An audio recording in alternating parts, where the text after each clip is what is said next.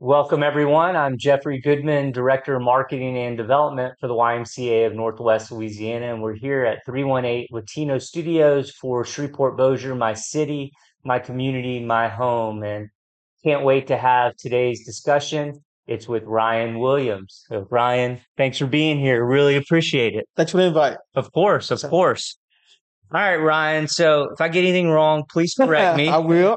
but I'm doing my best. Uh, you were raised in the MLK community, yes, yes, yes, sir. graduated from Green Oaks, Grand Oaks High School. and went on to receive your bachelor's and master's from Grambling and Louisiana Tech. Yes, sir. You are the CEO of several companies and extremely active in our community. Yes, sir. Let's start here today, if we could. Um, talk to me about SeedLinks Behavior Management, your company, and some of the different services that you guys offer. So, uh, Seedlinks is a mental health uh, company here in Shreveport, but I don't like to just call it mental health. I call it us serving people because um, service is one of the greatest things that you can do. Um, there's a quote by um, Dr. King that basically talks about how service is important and how um, you know great men, although any, any man can be um, great if he chooses to serve. You know, and I look at that, and um, that was one of the reasons why I went to the Air Force and decided to serve my country. Um, that's one of the reasons why I moved back to this area to serve um, this community. So when I when I hear the name Seedlinks, the first thing that pops in my head is service and service to others. And we've been so fortunate and so grateful to be in business and be in this community and serve the community that that I grew up in. Um, so one of the services that we offer is assertive community treatment, and that's a great program. It helps with homelessness. It helps people find job find jobs. Um, it helps people with simple stuff as learning how to ride uh, the city bus, you know, and being a part of their community. There are people living around us who have mental disabilities, and we don't want those people to hide. We don't want them to um, be scared of of of what others may do to them or take advantage of them. And that's why companies like Seedlinks exist because we can provide those services. Um, we provide parenting classes, we provide group sessions, we provide one-on-one counseling. Um, we do so much inside of our office. Um, we've added a pharmacy within the last year because what we were noticing is that um, people who were coming in to see the doctor or maybe see the LPC or see the nurse, they were needing their meds, and then the prescription would be sent um, to their last known address. But when you're dealing with somebody who's homeless, they may not have an address. So they would get their medical prescription sent over, let's say Brooks's on North Market, but they may be living in a shelter um, downtown or somewhere, and um, they're having a hard time getting to that pharmacy. So um, I got a partnership with Genoa Healthcare, and they came in and built a pharmacy inside of our offices, and we partnered with them, and now we have a pharmacy inside of our office. So as soon as that person is done seeing the uh, the doctor and seeing the nurse and seeing the licensed professional counselor, they get their meds right then and can actually take their first dose then. That's a win for us. That's a win for the patient, and that's a win for the community. So um, when we think think about Seedlinks, and uh, a lot of people always ask me, uh, where does that name come from?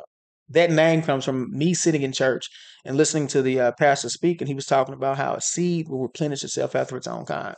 So if we want apples, we got to plant apple seeds. If we want oranges, we got to plant orange seeds. You can't plant oranges and expect apples.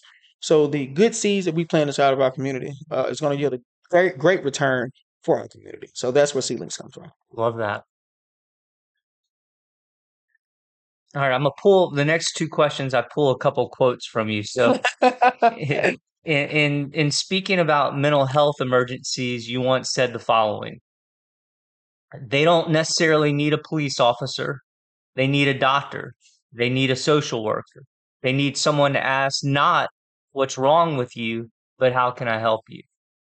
Talk to me, if you could, about some of the barriers that exist today in our community for dealing with mental health emergencies. Every person that you mention has something in common, and it's advocacy. So, uh, at some point in time, we all have to be advocates for what's going on inside of our community, whether it's children's mental health, whether it's adults' mental health, whether it's crime, whatever's going on inside of our community. We got to find advocates and people who want to be advocates. Um, some of the barriers that we faced um, is is dealing with the state and how um, people who legislate laws deal with us.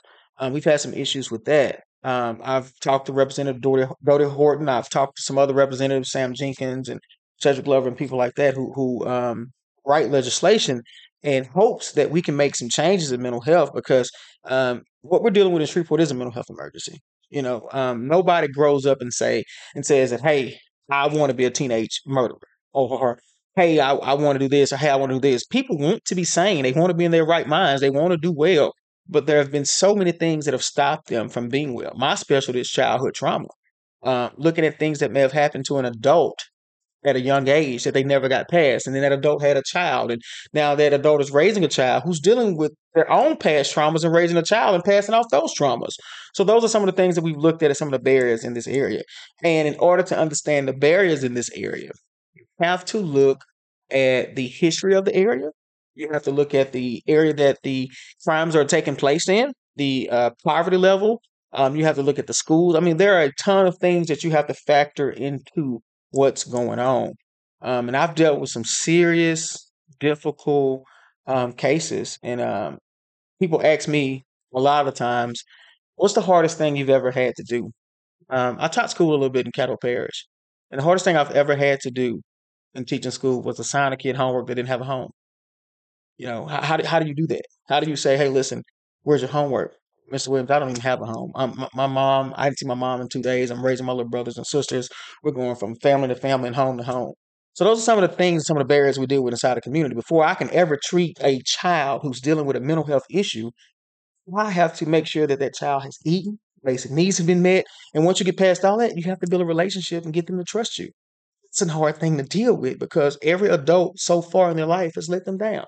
So those are a lot of the barriers that we've dealt with in mental health. So it's and sometimes it seems like when you break down one wall, another wall pops up. I've went and built a relationship with a kid, and next day his brother was killed. So I had to go back and deal with something different. I had to be there for a grieving mother and a grieving child who wants vengeance, who wants to say, "Hey, I know who killed my brother. I want to go kill that guy." So I have to talk him out of doing that while also talking to a grieving mother who's just lost lost a child. So these are some of the barriers and some of the things that we've dealt with inside of our community. And it's it's not an easy fight. It's not a super rewarding fight, but it's a worthy fight. And it's the kind of fight that I think we all should be advocating for inside of our community, especially if we want Shreveport to be that great place that we know it to be or that it should be. And I'm gonna pull another quote.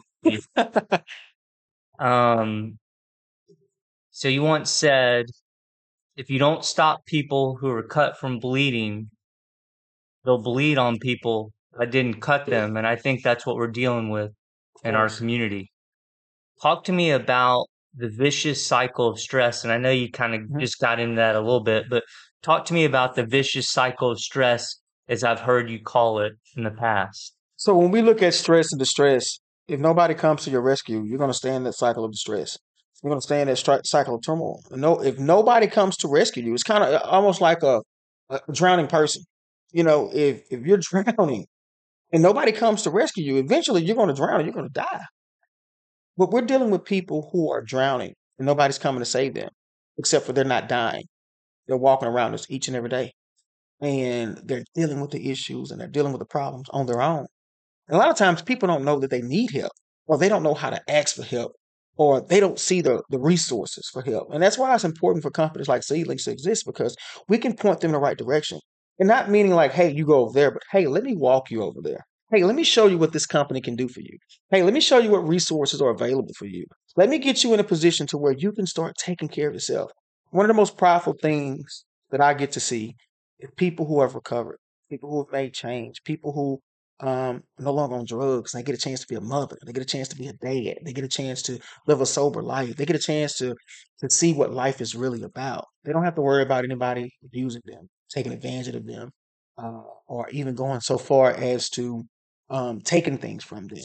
You know, we, we had a client one time who was receiving a monthly check and was in a relationship with someone um, that was giving, providing them housing.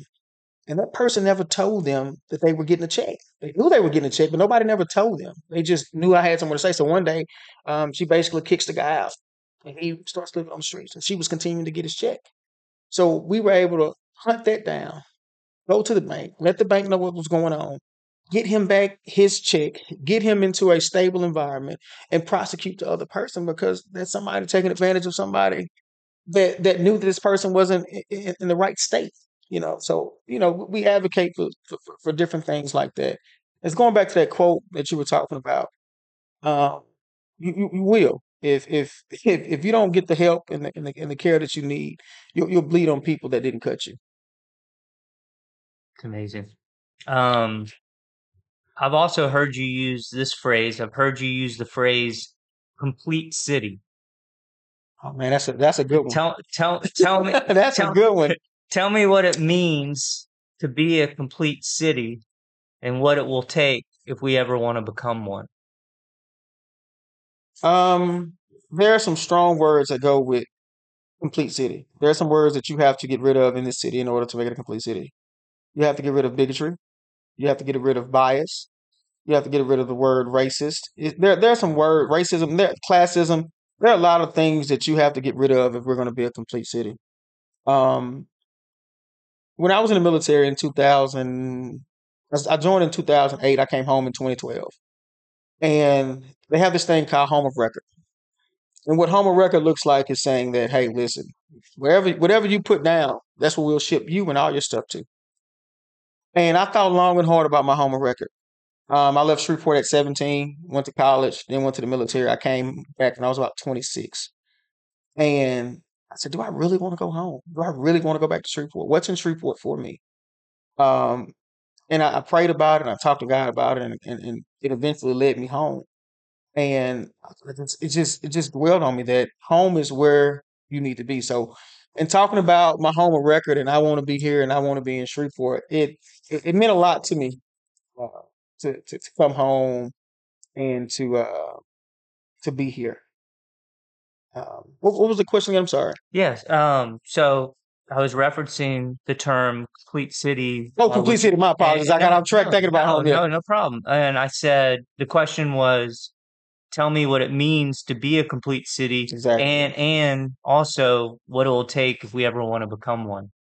In my opinion, and this is strictly my opinion, a complete city looks like a place where children are safe, where adults are making good decisions that benefit everybody, not just my friends, not just people who have contributed to my political campaign, but but people who are at the most and need the most. Uh, a complete city is a clean city, uh, not just a safe city, but a clean city. A complete city is a city where people want to live, where they want to be, and where they want to invest. Um, I think one of the things that Shreveport has not done in order to be a complete city is invest in entrepreneurship. Um, that's the key to any city. That's what this country was built off early entrepreneurs. Um, and we haven't done a great job of that here in Shreveport, investing in our entrepreneurs and making ways for them to be successful. Um, Shreveport is not open for business. It should be open for business. Um, new businesses should be coming here. If you do the math and you just look at it, we're centrally located. We we sit right underneath Arkansas. We sit um, west of Texas, and everything east of us we control. Everything south of us we control. I mean, we're centrally located. I think there's like twenty something million people around us. You know, um, we're, we're three and a half hours away from Dallas. We're three and a half hours, four hours from Little Rock, three hours from Baton Rouge, five hours from Houston, four or five hours from New Orleans. I mean, we are the central hub. I've always said that Shreveport should be the logistical capital of the world because of our interstate system, because of our rail system, because of our waterway system. We should be moving goods and services faster than anywhere else in the country.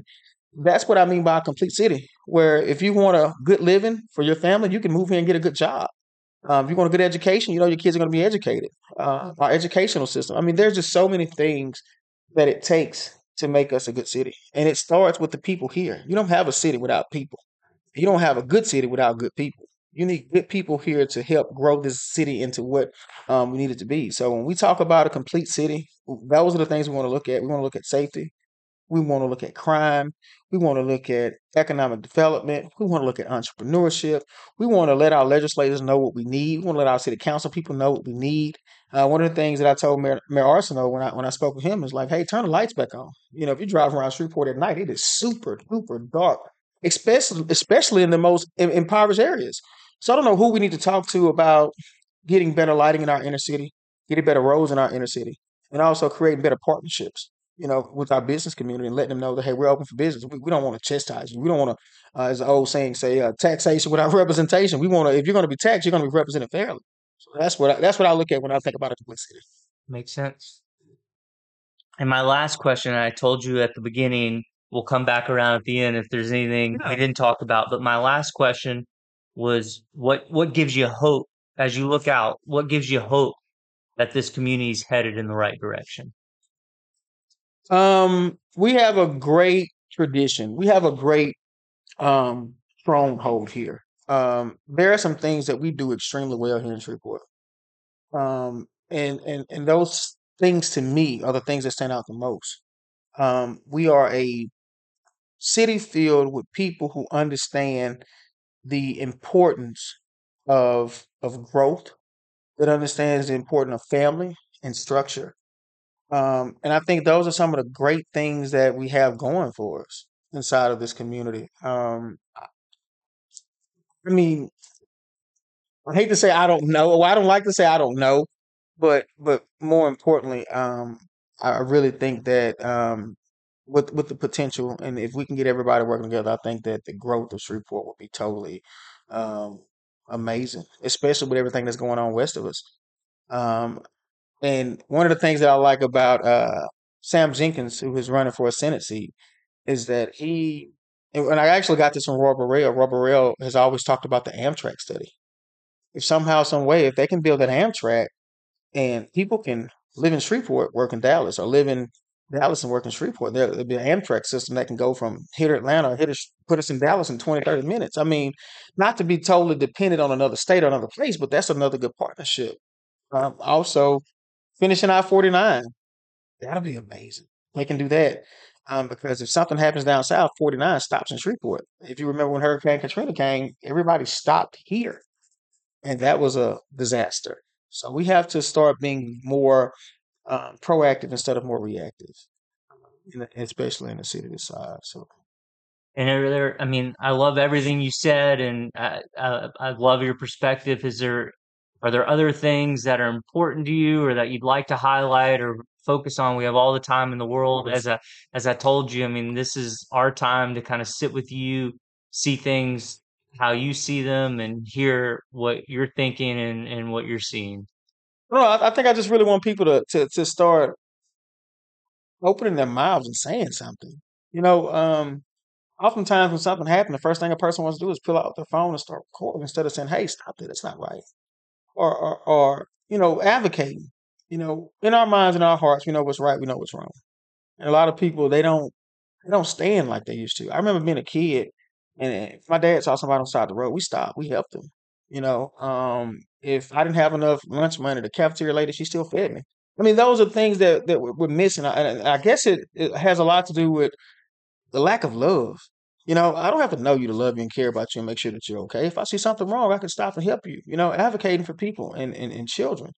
If you look at where we rank nationally for crimes against women and children, you know, we're like ranked number like two or three in the country, not the state, but in the country. And that's bad. That's not what we should be as, a city, as a parish. Um, getting people who, who who care and actually, excuse my words, give a damn. You know, we don't have enough people that give a damn in this city, and the people that do, we need to find a way to promote them. There's an old Swahili saying that says that uh, if if if you want to see the the, the strength of a, of any place or any city, you put your young out front.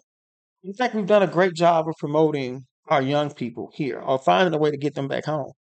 Um, I think Shreveport has done a good job of exporting talent. I have friends that grew up here, that lived here, that are practitioners and doctors and, and engineers and entrepreneurs in other places. I'm just like, man, I don't want to come home and do that. Like, I don't want to come home and do that. That's really the place for us. I don't want to come home and starve. I'm like, wow. So um, I think our future is going to be bright her when we can get people to come home and and, and do that kind of stuff or make a way for them to come home, make them want to be here, make sure Shreveport's a desirable place. Um, and supporting one another. You know, um, I, I don't have to know you to support you. You know, I don't have to know about your business to support you. Um, I, I want to make sure that you're just as successful as I am, and making sure that we're all doing things the right way. So, well, Ryan, I appreciate you. I appreciate all that you're doing, and I'm, I'm glad on the other side of your prayers you decided to come here and, of course, and of come course. back. And so, thanks so much for being here today. Let me, can, I, can I ask you a couple questions? Absolutely. Um, why do you do this? Why do you do this podcast? Um, why do I do it? I do it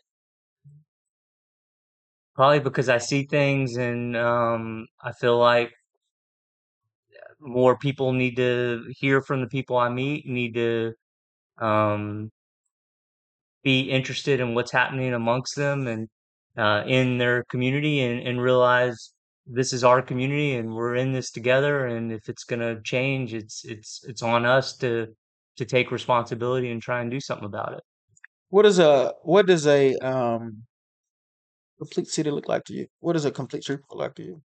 I mean, not much different than what you said. It Okay. looks like a play. You know, I grew up. I grew up here, so you don't know anything about me, but I grew up here, and uh, I just turned fifty, so I've been here most of my life. Uh, I went to college in St. Louis. I lived in Los Angeles for seven years. I lived in Europe for a couple of years. Other than that, I've been here.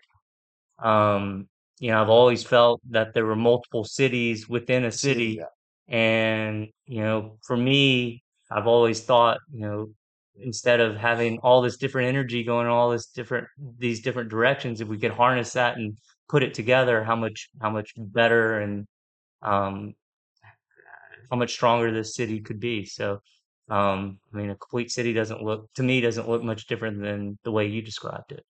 Yeah, that's and, and uh, uh, one thing I forgot to mention was uh, juvenile justice reform. Reform. I think we need to figure out a way to save our youth, or we won't we won't have a future if we don't save our youth.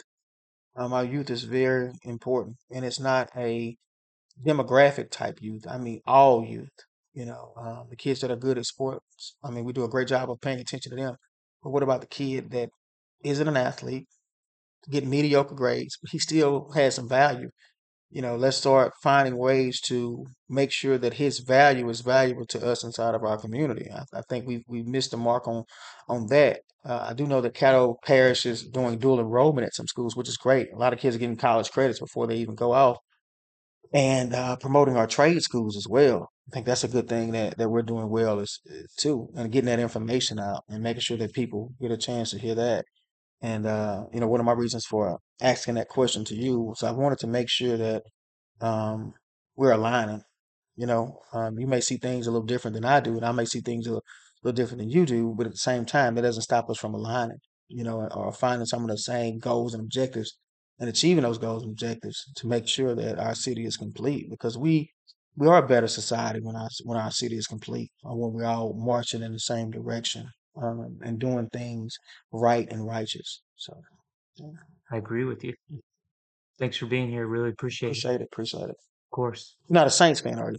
You not Uh, a Saints fan? my wife is. Oh, I'm a Cowboys fan. I ask everybody that, and the reason I no, the reason I ask that question is I like to just uh banter and go back a little, little back and forth. But I, I've been a Cowboy fan. My dad's one, and I just got it from him. I'm just a, now I made my son one, so we, we keep me going. So all the people that are watching, don't be mad at me for being a Cowboys fan. I, it wasn't my choice. I was born into it. So And he's wearing cowboy blue today. Yeah, yeah, yeah, yeah. And uh Donovan Wilson, when I taught at Woodlawn, Donovan Wilson was my class. He's number six for the Cowboys. And so and Dak's from this area, so we gotta gotta root for him. So Thanks, Ryan. thank you, appreciate it. Absolutely.